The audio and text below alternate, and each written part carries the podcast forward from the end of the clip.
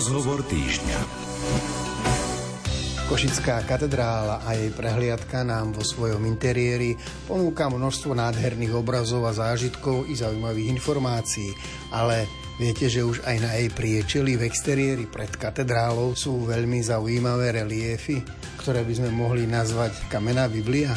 A práve o nich bude dnešná téma a rozprávanie nášho hostia, cirkevného historika a profesora Petra Zubka. Hudbu pre nás vyberá Diana Rauchová a z mikrofónov pred katedrálu sa vyberie redaktor Jaroslav Fabian. Tak nech sa vám dobre počúva.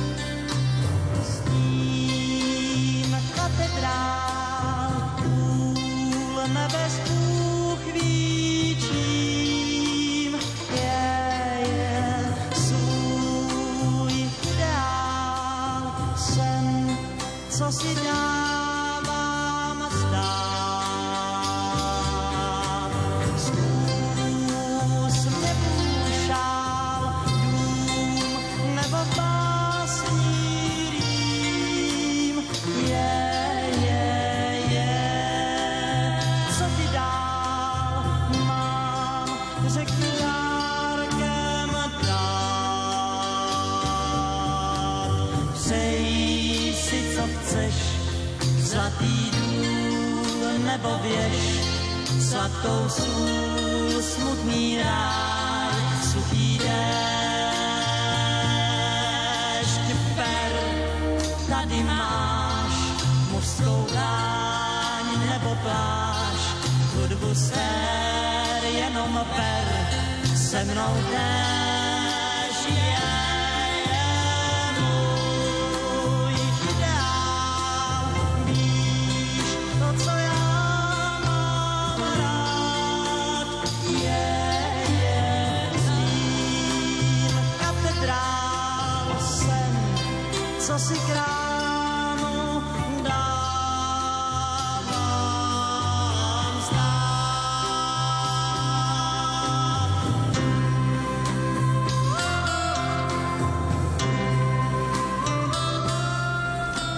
Profesorom Petrom Zubkom stojíme pred Košickou katedrálou, za nami je Urbanová beža.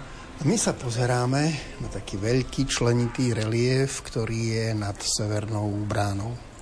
Tak stojíme pred exteriérom Košickej katedrály. Vnímame tento kostol ako kostol kamenný, ktorý je urobený zo skresaných kameňov. Po väčšine je to pieskovec a andezit, alebo riolit presnejšie. Tento kostol je monumentálny tým svojim výzorom, že nemá klasickú omietku a teda aj jeho výstavba bola oveľa náročnejšia, pretože urobiť kamenársky niečo, čo vyzerá dobre a netreba to skrývať pod vrstvu vápna, bolo aj v stredoveku náročné i na čas, ale aj na financie.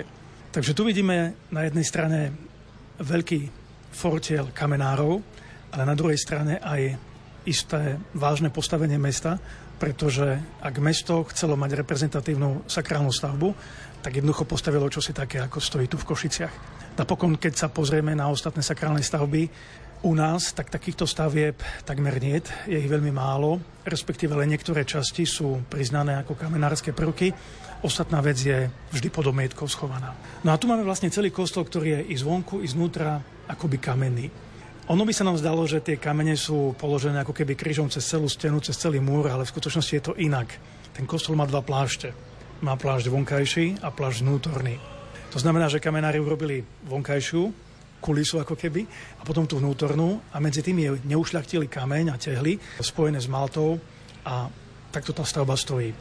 Ono sa vám zdá, že tie múry sú štíhle, že sú tenké, ale oni sú v skutočnosti veľmi hrubé a veľmi masívne.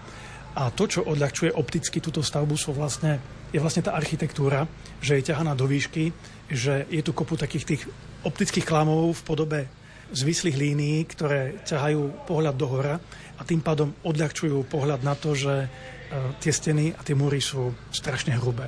To, keď človek príde k tomu, tak vníma tú hrubku tej steny, že niekedy je to meter, niekedy aj viac. Jednoducho takto sa to muselo spraviť, pretože vtedajšia doba ešte nebola tak architektonicky pokročila ako potom tie neskoršie obdobia. Je pozoruhodné na týchto stavbách, alebo na tejto konkrétnej košickej stavbe, je ani nie tak tá samotná architektúra, ako detaily tej architektúry, ktoré sú jedinečné a ktoré e, na tejto stavbe boli použité aj prvýkrát. Ide napríklad o cimbúrie, ktoré sa nachádzajú v rôznych častiach, ako v podstate ozdoba nad reliefmi, alebo potom vo vnútri e, na rozličných vežičkách alebo aj iných výzdobách. V podstate plnia iba ozdobnú funkciu, ale je to nový prvok, ktorý dovtedy u nás nebol používaný. A napríklad tento prvok je potom kopírovaný ako veľmi pekný a ako veľmi príjemný potom aj v ostatných mladších stavbách. A takto vieme napríklad aj povedať, že e, Košice ovplyvňujú e, vo veľkom mnohé stavby na severovýchode Uhorska a práve toto cimburiovanie nám dovoluje datovať, že všetky tie stavby sú vlastne mladšie ako stavba Košická. To, čo dodnes ale láka a čo je najkrajšie na tých stavbách, je obrazová výzdoba. Obrázky to vždy je niečo, čo nás púta, pretože jednak obdivujeme toho umelca, že dokázal niečo v, tom, v tej umeleckej skratke zobraziť, ale na druhej strane tieto stredoveké zobrazenia majú aj hlboký katechetický rozmer, rozmer, ktorý my nazývame odborne Biblia Pauperum.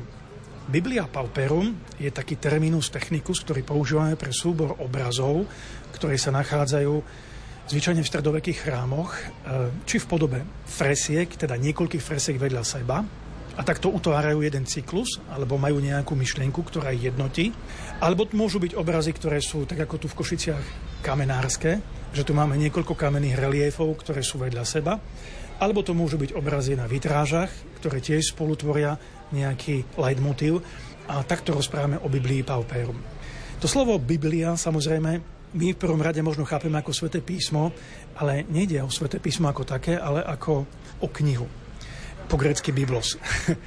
Čiže na jednej strane áno, v tých reliefoch máme príbehy z Biblie, ale potom aj príbehy, ktoré sú zo života svetých, e, z hagiografie. No a v Košiciach sa nám prelínajú jedny aj druhé príbehy, a tu už prichádzame k tomu, že výber tých obrazov, ktoré tu máme, je samozrejme zámerný. Je vybraný tak, aby povedal pútnikovi alebo akémukoľvek veriacemu i neveriacemu, ktorý príde pred tento chrám a uvidí tieto obrazy nejaký príbeh.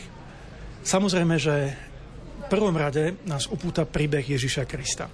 Napokon aj na košických reliefoch kamenných tento príbeh dominuje. Ako ten, ktorý je pre nás najcenejší, pretože podstatou kresťanstva a zmyslom kresťanstva je byť spasený, prísť do neba a k tomu slúžili aj tie kamenné stánky, ktoré sa budovali ako Božie domy, v ktorých tú spásu bolo možné získať. Alebo nejakým hmatateľným spôsobom uchopiť, e, dotknúť sa jej, zažiť to Božie milosrdenstvo a všetko jednoducho, čo s tým súvisí.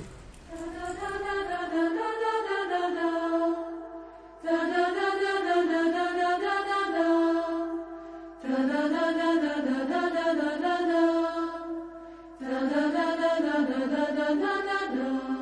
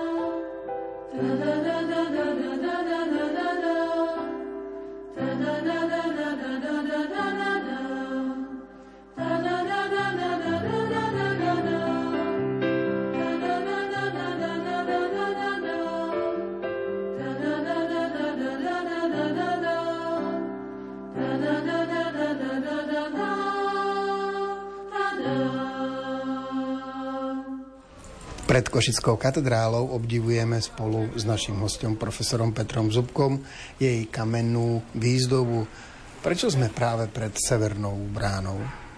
Najkrajšia a najdôležitejšia brána na dome svätej Alžbety je brána, ktorá ide zo severu. Severná strana všeobecne v stredoveku bola považovaná za zlú stranu. Ak si ju predstavíme v našich klimatických pomeroch, je to celkom prirodzené, pretože od severu nikdy nesvieti slnko, od severu prichádza severák, teda ten zlý, studený vietor, ktorý nemáme radi najmä v zime. Sever jednoducho bol považovaný za zlú stranu, aspoň z tej vonkajšej strany. Preto sa brány zo severu zvyčajne nikdy nerobili, ale podobne zo severu sa nezvykli robiť ani okna, aby sa zabránilo tým tepelným stratám, ktoré sú s tým spojené. Lenže my vieme, že v mestskej urbárnej zástavbe toto pravidlo nebolo vždy rešpektované, pretože e, tie miestne pomery to nevždy umožňovali takto spraviť. No a v Košiciach zo severnej strany od katedrály terajšej sa nachádza centrum mesta. To centrum mesta v stredoveku vyzeralo trošku inak, alebo bolo chápané dôležitejšie ako dnes. Dnes máme v centre mesta fontánu, divadlo, urbanovú väžu, ale v stredoveku sa tu nachádzala radnica, teda to najdôležitejšie v mestskom živote Košic. A hneď medzi radnicou a kostolom, alebo respektíve múrom, ktorý bol okolo kostola, sa nachádzalo trhovisko. Miesto, kde to jednoducho žilo. Miesto, kde sa vymienial tovar, kupoval. Je to na mieste, kde dnes stojí fontána. Okolo stredovekého kostola totiž to stál múr, alebo plot, ktorý bol kamenný a ktorý bol dostatočne vysoký na to, aby cez neho jednak neprešiel nejaký dobytok alebo hydina, aby sa zabránilo takémuto zneústeniu hrobov, ktoré boli medzi tým múrom a samým kostolom. A potom malo to do istej miery v istých chvíľach aj takú malú drobnú bezpečnostnú funkciu. Bolo možné to jednoducho brániť. V Košiciach to možno nebolo potrebné, pretože tie hradby boli veľmi silné po okraji mesta, po obvode mesta, ale poznáme lokality zo širšieho okolia, kde takéto múry okolo kostola skutočne plnili pevnostnú funkciu a dokonca aj veže boli stavané ako veže pozorovacie, ktoré mali tiež pevnostný charakter. Takže nebolo to nič, čo by bolo cudzie v tedajšej dobe. Keď sa teda dívame na severnú väžu, tá je dôležitá preto, lebo tade to viedla cesta priamo z magistrátu do kostola. Magistrát, e, to znamená starosta a jeho poslanci, to boli tí najdôležitejší v živote mesta. A samozrejme, chceli ísť do kostola tou najkračšou cestou a to bola práve cesta od severu. My nevieme, čo je predchádzajúci kostol, ktorý stal na tomto mieste, mal bránu od severu, ale keď postavili tento terajší kostol, dom Sv. Alžbety, tak túto bránu tu urobili. Táto brána sa niekedy nazýva aj Zlatou bránou a to preto, lebo reliefy, ktoré tu dnes vidíme, boli pozlátené. No a tu si už len možno urobiť taký krásny obraz o tom stredovekom živote alebo tej stredovekej imaginácii, keď cez deň vnímate ten relief možno ako obyčajný obraz, e, moderne povedané ako 2D, ale v noci, keď sa používali fakle na osvietenie a v Košiciach boli povinné, kto chcel v noci ísť mestom, musel mať osvetlenie a to spočívalo len v nosení fakle. Takže kto išiel mestom s takýmto svetlom a prechádzal, dajme tomu, okolo tohto reliefu, tak e, prirodzene to svetlo vrhá potom tiene. A keď tým svetlom idete správa doľava, alebo naopak, alebo aj z hora dolu, tak tie reliefy zrazu ožijú. Oni sa hýbu. A to je tá krásna stredoveká imaginácia a je to možno, prečo si Košičania vymysleli, že to bude mať kamenný relief, aby ten relief nebol len mŕtvým kameňom, akým v podstate je, ale aby ten príbeh, ktorý je za tým, aj skutočne žil. Proste bolo to spôsob aj stredovekého divadla. Vieme, že Strvek mal rád drámu, predovšetkým náboženskú, ale akýsi taký slabý odraz tejto drámy vnímame aj v tomto reliefi, alebo vo všetkých reliefoch, ktoré zvonku máme. Jednoducho oni sa vedia hýbať. Oni sú živé, oni nie sú mŕtve. Stačí prísť v správnu chvíľu a urobiť tie správne veci okolo toho.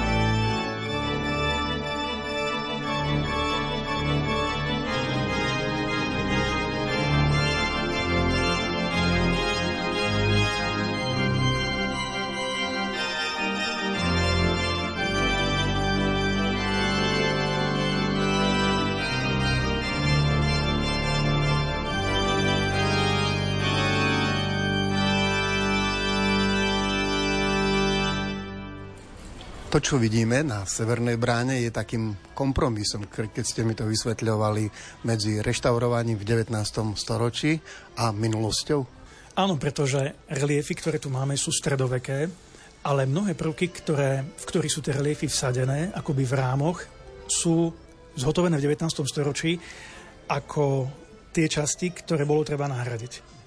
Dnes sa reštaurujú pamiatky tak, že sa snaží zakonzervovať čím viac pôvodnej hmoty a doplniť to, čo chýba. 19. storočie nepoznalo tento spôsob reštaurovania a to reštaurovanie robilo dvojako. Buď nahradilo pôvodnú masu hmoty úplne novou, ako sa to stalo aj na mnohých miestach potom v Košickej katedrále v 19. storočí, alebo doplnilo to, čo e, chýbalo tak, že sa napodobnili, skopírovali tie pôvodné tvary. Problém je to, že nie vo všetkých prípadoch vieme povedať, že toto bol pôvodný tvar. V niektorých to vieme isto, a v niektorých to iba predpokladáme a v niektorých to zase isto vieme, že to je novodobý tvar, nie stredoveký. Našťastie všetky reliefy, ktoré máme zo severu, sú pôvodné. A tie reliefy sú jednoducho úžasné. Ich datovanie spadá asi do roku 1400, podľa nejakej literatúry 1402, ale my to vieme povedať asi tak, že Severná brána v sebe skýta ikonograficky alebo umelecky také témy, ktoré tu chceli pôvodné mať. Totižto máme tu ešte bránu, ktorá je zo západnej strany a tam máme tiež reliefy a tam tie reliefy sú prispôsobené kultu Svetej krvi. Čiže tam vidíme, že tam tá časť je prispôsobená niečomu, čo v roku 1402 zohralo dôležitú úlohu pri zmene stavebných plánov. My vieme, že tento kostol začali stavať niekedy po roku 1390. Ehm, stavali ho dlho, ale už okolo roku 1430 funguje, aj keď nie je dokončený. A samozrejme, už hneď predtým bolo potrebné urobiť e, aj ten ideový plán, aké obrazy budú v zvonku. A práve zo severnej strany vnímame ten výber obrazov taký, ktorý ešte nie že nekorešponduje s kultom Svetej krvi, ktorý potom bol dôležitý v tomto chráme, ale jednoducho nesúvisí s ním priamo. Kým reliefy, ktoré sú zo západnej strany, s ním priamo súvisia. Takže tu vidíme, že ideový zámer tvorby týchto reliefov zo severu bol starší bol pôvodnejší a zodpovedal tomu, že tento kostol mal byť pôvodne postavený len ako, nechcem povedať, že obyčajný farský kostol, ale v podstate ako mestský kostol, kým reliefy na západnej strane od Alžbetinej ulice nám hovoria, že už došlo k zmene nielen stavebných plánov, ale aj toho ideového zámeru, že už pútnik nevchádza do iba obyčajného mestského alebo farského kostola, ale vchádza do pútnického chrámu. A my vieme, že potom aj architektúra vo vnútri bola tomu prispôsobená. Pretože relikvia Svetej krvi, ktorá zohráva dôležitú úlohu v živote mesta, sa pôvodne nachádzala v kaplnke Svetého Michala, ale keď bol tento kostol rozostávaný a nestačili financie na jeho dostavbu, tak tu sa ukazuje, že košický farár aj s niektorými mešťanmi prišli s tým geniálnym nápadom osloviť pápeža Bonifáca IX. s prozbou, aby udelil odpustky na dostávanie chrámu, čo sa vlastne aj stalo. A tieto prostriedky potom boli použité na dostavbu chrámu, aj keď pravdepodobne nestačili v takej miere, ako by si to možno žiadali pôvodné plány, ale tie odpustky v tom 1402 roku boli skutočne aj vydané.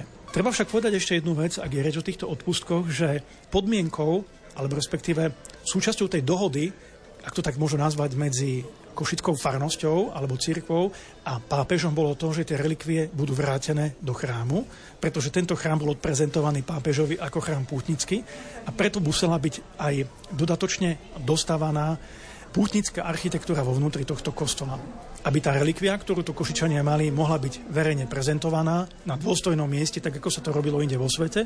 A samozrejme aj vo chvíľach, keď neboli púte, aby bola uchovaná na dôstojnom mieste, kde by bola nedobytná a chránená pred vlastne kýmkoľvek nepovolaným. Dobre, trošku sme sa teda posunuli na západnú bránu, ale opäť sa vráťme k tomu severnému portálu, kde tu vidíme podľa toho, čo tu vnímame, tri základné cykly. Dominantný cyklus, ktorý na nás pôsobí ako na ten najväčší a najuchvatnejší je posledný súd. Ten sa nachádza hneď nad e, bránou a má dve pásma, horné a dolné, nebeské a pozemské. V tom hornom vidíme Ježiša Krista, ktorý sedí na tróne a díva sa priamo na nás. Má zdvihnuté ruky, ako keby hovoril pán s vami, alebo pozdravoval všetkých prítomných. A vlastne je to obraz posledného súdu a konca sveta. Všetky tieto motívy, ktoré tu máme, vychádzajú zo svätého písma, sú teda verným zobrazením, takým skratkovitým, výtvarným toho najdôležitejšieho z Evanielia a z Apokalipsy. Kristus teda sedí na tróne a pod nohami má nebeské telesa, slnko, mesiac a hviezdy. Vedľa neho kľačia jeho matka, Pana Mária a Ján Krstiteľ. Pana Mária je po jeho pravici ako orantka, ako tá, ktorá prosí, ktorá oroduje za vlastne všetkých, lebo je prvá medzi svetými. A po Kristovej ľavej strane po našej pravej je Ján Krstiteľ, ktorý je o deti v ťavej srsti a takisto prosí a oroduje vlastne za všetkých ľudí, aby boli spasení. Božia matka mala v stredoveku veľmi čestné, alebo získala veľmi čestné miesto, to najdôležitejšie medzi svetými a jej kult bol mimoriadne obľúbený. My vieme, že už za Veľkej Moravy katedrálny kostol bol zasvetený Božej rodičke. V Úhorsku potom svätý Štefan ako úplne prvý panovník na svete zasvedcuje svoju krajinu práve ochrane Božej matky Panny Márie. A tak je to v našej tradícii jednoducho vnímané, vtedy už po stáročia, dnes už vyše 1200 rokov, že Panna Mária je naša patronka. Jan Krstiteľ je ten najväčší z prorokov, ako ho nazval Kristus. A keď vidíme pod Kristovými nohami mesiac a slnko, tak tu prichádzame opäť k jednej takej starovekej, ale aj stredovekej imaginácii, že vlastne Sviatok narodenia Ježiša Krista je 25. decembra a Sviatok svätého Jána Krstiteľa je 24. júna. Teda majú sviatky presne oproti sebe. Presne pol rok míne medzi jedným a druhým. My vieme, že dni od narodenia Krista od Vianoc až do Jána sa predlžujú. Dni pribúdajú, noci ubúda. A potom od Jána je to naopak. Dni ubúdajú a pribúda noci. A tu je vlastne to biblické, ktoré je o Svetom písme povedané o Jánovi Krstiteľovi. Povedal to on sám o sebe, že zo mňa musí ubúdať a z neho musí pribúdať. Keď sa na tento relief dívame ďalej, tak po stranách tohto súdneho trónu sú 12 apoštoli šiesti sú na jednej strane, šiesti sú na druhej strane. Tých, čo vieme identifikovať presne, tak to je hneď za panom Máriou apoštol Peter. Má kľúč v rukách, to je jeho atribút, ale medzi týmito apoštolmi tak anachronicky nájdeme aj svätého Pavla.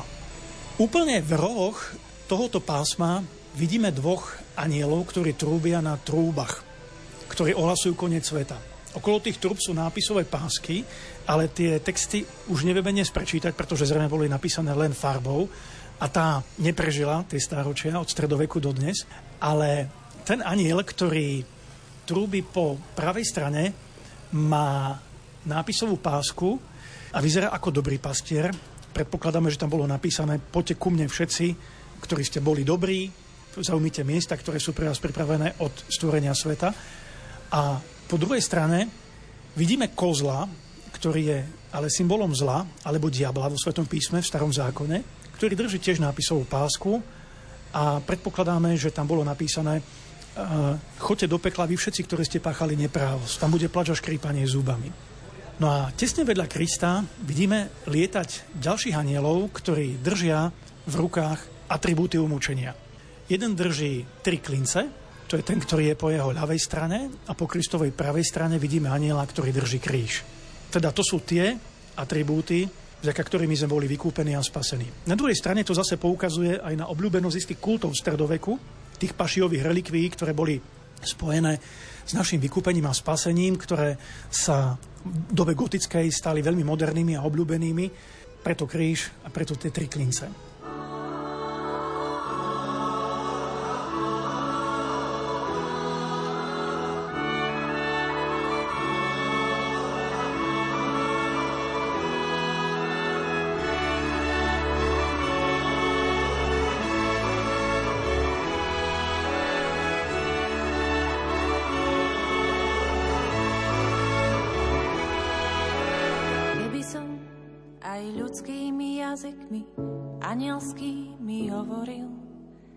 by som dar prorokovať mal a všetky tajomstvá poznal. A keby som aj takú vieru mal, že by som vrchy prenášal a rozdal všetok majetok svoje telo upálenie dal. A keby som pritom lásky nemal, nič mi to neoslúži, bol by som len čas lásky. A keby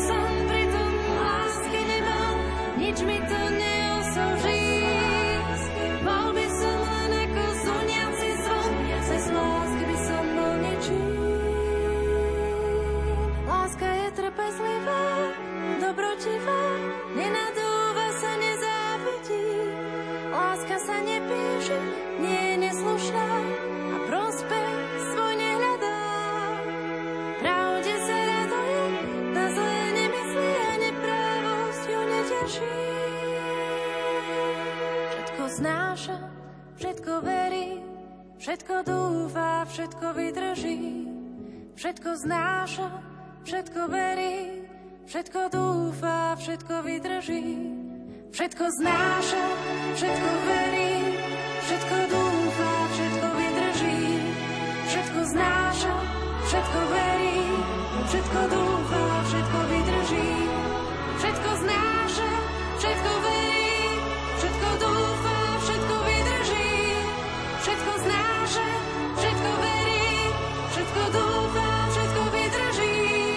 Všetko znáša,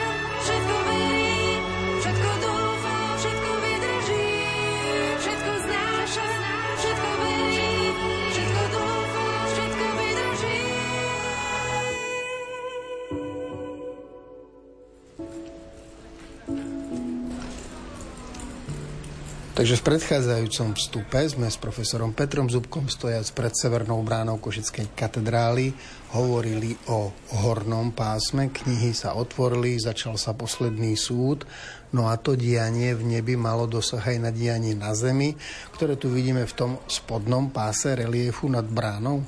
Čo si tu treba všimnúť podľa vás? Hneď pod Kristovým trónom vidíme otvorené hroby.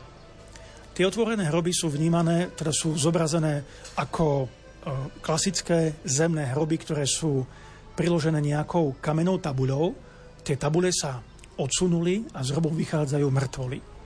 Oni skutočne vyzerajú naturalisticky ako kostry, pretože nemajú na sebe meso, ale postupne ako z toho hrobu výjdu, tak naberajú podobu skutočne živého človeka.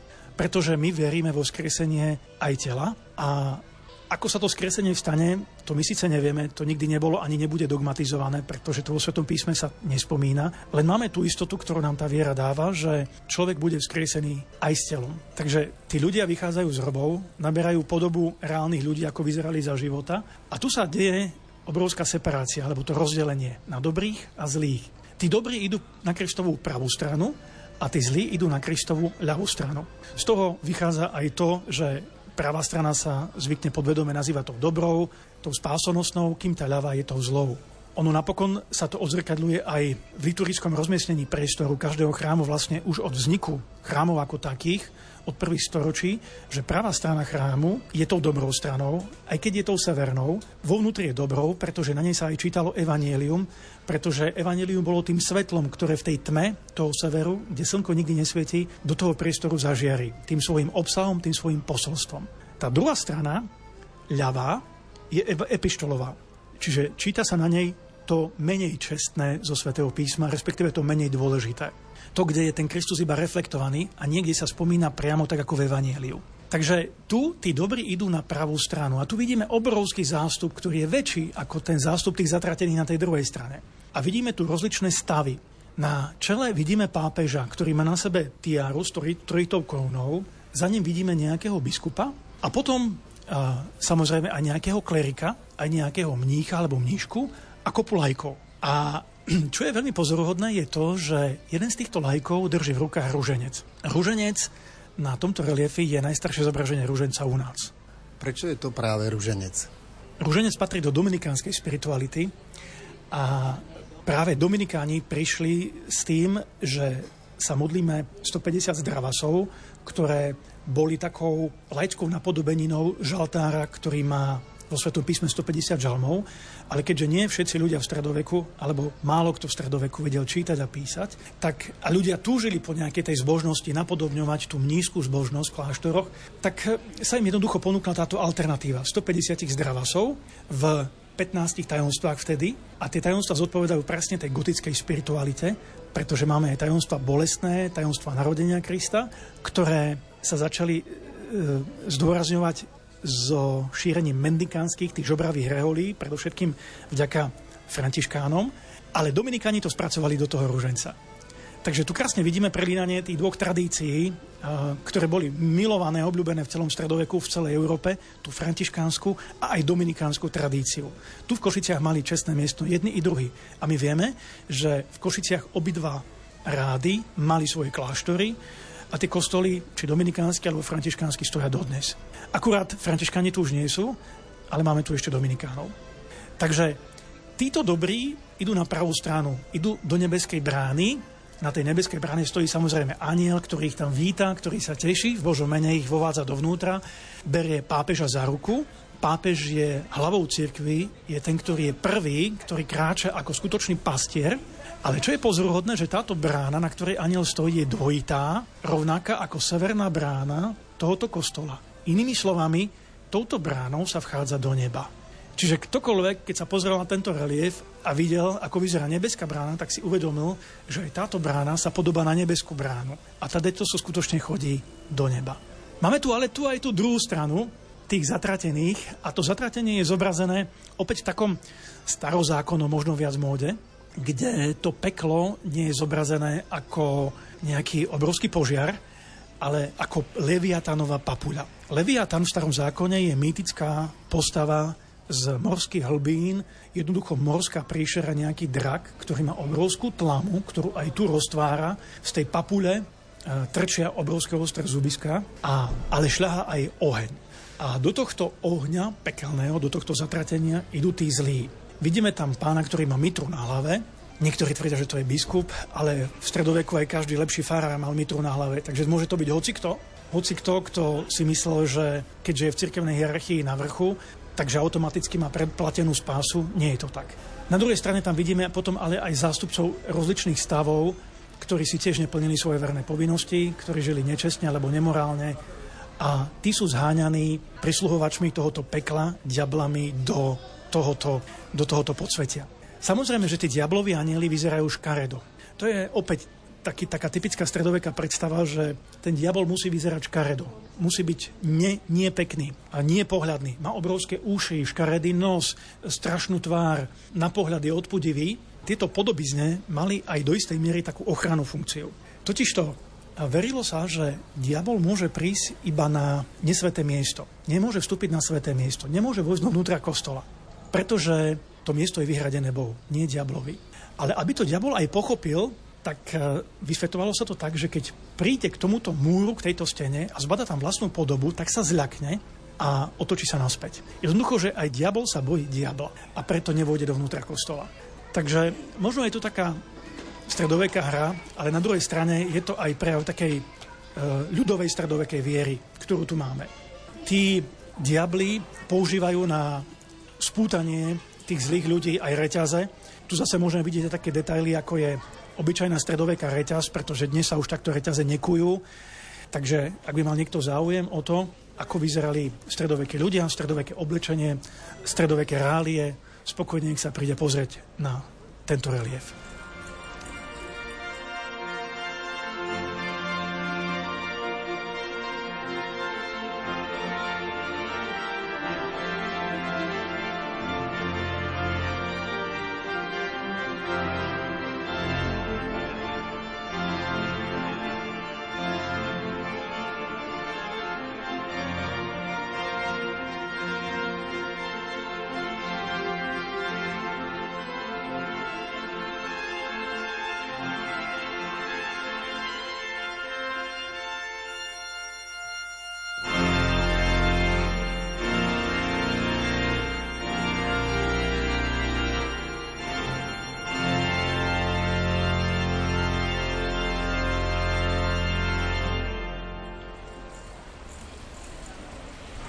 Nachádzame sa pred severnou bránou Košickej katedrály a pozeráme sa na relief posledného súdu, nad ktorým dominuje Kalvária a kríž.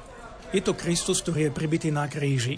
No lenže tento kríž nevyzerá ako obyčajný kríž ehm, v tom eh, zobrazení, ako ho poznáme dnes, ale vyzerá ako strom života. Čiže ako realistické drevo, a ramena majú tvár písmena Y. Je to opäť takáto stredoveká imaginácia alebo takéto stredoveké prepojenie vlastne so starým zákonom. Verilo sa, že zo stromu raja, z ktorého jedli prví ľudia, Adam a Eva, prišlo zlo. Ale zo stromu života zišlo dobro. A tak vlastne Kristus premenil to prekliatie na požehnanie. V Deuteronomiu čítame, že ten, kto vysí na dreve, je prekliatý. A Pavol nad tým reflektuje a hovorí, že Kristus sa pre nás stal prekliatím. A tak sme my boli vykúpení a spasení. A tak vlastne Kalvária predstavuje raj. Pre prvých ľudí to bol raj stratený, ľudstvo doteraz ten raj hľadá, v literatúre má to máme veľké témy, ale v takomto obyčajnom zobrazení stromu života vidíme to nájdenie toho strateného raja. Samozrejme, že na tej Kalvárii Kristus nevysel sám, boli tam ešte dvaja lotry, ten tzv. dobrý a ten tzv. zlý. Obaja boli zločinci, povedzme rovno, ale ten dobrý sa pokajal a ten vysí po Kristovej pravici. A tam vidíme, že práve zomrel, jeho telo síce pada na zem, ale jeho dušu berie aniel a ťahajú hore do neba. Aj ten zlý lotor práve zomrel, aj jeho telo padá k zemi, ale aj jeho dušu ťaha diabol dolu do podsvetia, tým smerom, kde je tá Leviatanová papuľa. Takže tu si možno spomenúť na tú prvú kanonizáciu, ktorú máme vo Svetom písme, keď Kristus povedal tomu Lotrovi, ktorý sa pokajal, ktorý si uvedomil, že robil zlo a zaslúži si smrť na kríži, že ešte dnes budeš so mnou v raji. No a tuto vidíme na vlastné oči, že aj ten najväčší hriešnik má otvorené brány raja, ak uzná, že je hriešný a oľutuje to zlo, čo urobil. Pod týmto krížom máme ďalšie dva reliefy, ktoré sú o stupeň nižšie. Jeden je napravo, druhý je naľavo. Ten, ktorý je po Kristovej pravici, je naplnený predovšetkým ženskými postavami a ten, ktorý je po ľavici, je naplnený mužskými postavami. V písme totiž čítame, že pod krížom bola Mária, niekoľko žien a Ján, evangelista. Takže Božia Matka je práve zronená bolesťou z toho, čo sa deje na kríži odvracia tvár, nemôže sa pozerať na smrť svojho syna. Okolo máme ženy, ktorí ju utešujú, ktoré majú pripravené aj maste, aby pomazali Krista a tak ho vlastne uložili do hrobu podľa vtedajších zvykov, aby nabalzámovali jeho telo. Na druhej strane vidíme mužskú zostavu. Prvý je Ján, evangelista, ktorý drží v ruke sväté písmo a ktorý tak meditávo rozmýšľa nad tým, čo sa vlastne stalo. A jeho evanelium je tak vnímané ako evanelium, ktoré je vysoko nad tými zvyšnými troma verziami, ako nad synoptickými evaneliami. No a za Jánom sa skrývajú vojaci, ktorí vykonali popravu, ktorí mu prebodli ruky a bok, ale jeden z týchto vojakov potom aj vyznal, že toto bol naozaj Boží syn. Takže máme tu kalvárskú drámu dovršenú úplne do podrobna. No a potom tu máme tretí pás, tretí príbeh, ktorý sa viaže na patronku chrámu Svetu Alžbetu. Ten jej príbeh je výberom z legendy, a je skutočne len torzovitý.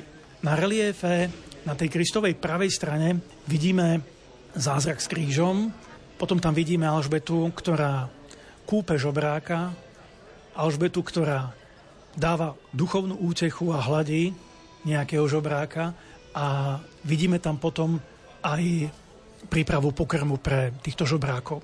V podstate ako keby štyri témy.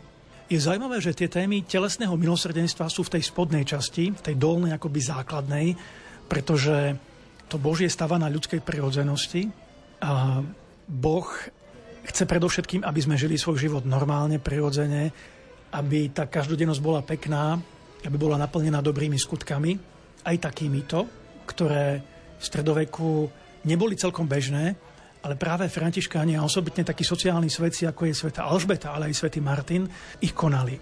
Nad tým máme už trošku tú akoby duchovnú pridanú hodnotu, ktorá je spojená s vierou, ktorá je takou interpretáciou toho, tých skutkov, ktoré Alžbeta konala, pretože zázrak s krížom je udalosť, ktorá je opisovaná v legende o Sv. Alžbete tak, že keď Alžbeta premenila svoj hrad na špitál a tých žobrakov bolo strašne veľa a posteli bolo strašne málo, tak sa rozhodla, že aj svoju spálňu poskytne nejakému chudákovi. A skutočne tam dala ležať nejakého žobraka, o ktorého sa chcela postarať. No, lenže dvorania ju pohovárali u manžela, že ona tam nemá nejakého človeka, ktorému chce pomôcť, ale má tam milenca. A to samozrejme jej manžela vystrašilo. Schytila Alžbetu, utekali spolu do svojej spálne. A teraz v tej legende sa krásne píše. Iba oni dvaja videli nie obyčajného muža, ale Krista na kríži. A to je to krásne františkánske, to je, to je to krásne reflektovanie tej gotickej spirituality, vnímanie Krista ako utýraného, zbičovaného človeka, ktorý trpel za naše hriechy a tým, že my pomôžeme ľuďom, ktorí sú takíto ubiedení, ktorí potrebujú pomoc i fyzickú, i duchovnú, tak my vlastne takto pomáhame samému Kristovi. Samozrejme, že tá legenda ale hovorí ďalej ešte to B, že len títo dvaja vo svojej viere samozrejme videli toho Krista kým tí ostatní dvorania tam furt videli iba toho muža. A to je to veľké, že tie klasické stredoveké legendy aj tejto doby, keď vzniká katedrála, sú ešte kritické. To nie sú legendy v zmysle rozprávok. Tie rozprávkové legendy prichádzajú až neskôr so zlatou legendou Jakuba de Voražiné, ktorá mala ten potom spotvorujúci rozmer alebo dosah na legendy, keď legendy vnímame ako rozprávky. To sú napríklad legendy o svetom Jurajovi, ktorý zabíja draka a ten drak má neviem koľko hlav a je neviem aký zlý tak tieto legendy už sú rozprávkové. Ale tie nie sú do našeho domáceho pôvodu. Tie k nám prišli ako rozprávky z Francúzska. Sice tiež vďaka Dominikánom, pretože Jakub de Voražine je Dominikán, ale v našom prostredí tí naši i kňazi, i lajci boli vedení ku kritickému rozmýšľaniu a k takémuto krásnemu naplňaniu kresťanského ideálu pomáhať tým druhým. Vieme, že v histórii došlo k zmene patrocínia tejto katedrály? Prečo bola vybratá Alžbeta za patróna miestnej sakrálnej stavby? My samozrejme vieme interpretovať, že e, došlo k zmene patrocínia predchádzajúceho kostola, keď ho rozšírili za kráľa Belu IV. A za patronku bola vybraná sveta Alžbeta, sestra vtedajšieho kráľa. A tak si vlastne Košičania šplhli u panovníka a odtedy túto hru dokázali robiť celý čas, až vlastne do súčasných dní, že po tej stránke politickej sa vyšvihli na druhé najdôležitejšie mesto vždy v krajine. Ale zase na druhej strane tu vnímajme, že tá Alžbeta je skutočne sociálny patrón. No a na, poslednej, na poslednom reliefe vidíme opäť dom, ktorý je premenený na špitál a Alžbetu, ako sa stará vo veľkom o chorých. Krmí ich, šatí ich, oblieka ich, dáva im lôžko a ostatní ktorí sú mimo tento dom, sú ako keby aj mimo Alžbetu a len sa na to dívajú. Jednoducho, aj ten stredoveký človek mal do istej miery slobodu a mohol si vybrať. Buď budem dobrý, alebo sa len budem tváriť, že život beží okolo mňa a mňa sa to netýka. Aj za vás, milí poslucháči, chcem poďakovať profesorovi Petrovi Zubkovi za naozaj krásne vysvetľovanie reliefu nad Severnou bránou Košickej katedrály a našej hudobnej dramaturgičke Diane Rauchovej i za výber hudby. Samozrejme len ten, ktorý sme počúvali medzi textami, lebo o ten harmonikársky sa postarala ako si sama ulica. Ešte požehnaný a krásny dnešný letný a zároveň sviatočný čas vám z Košickej redakcie želá Jaroslav Fabian.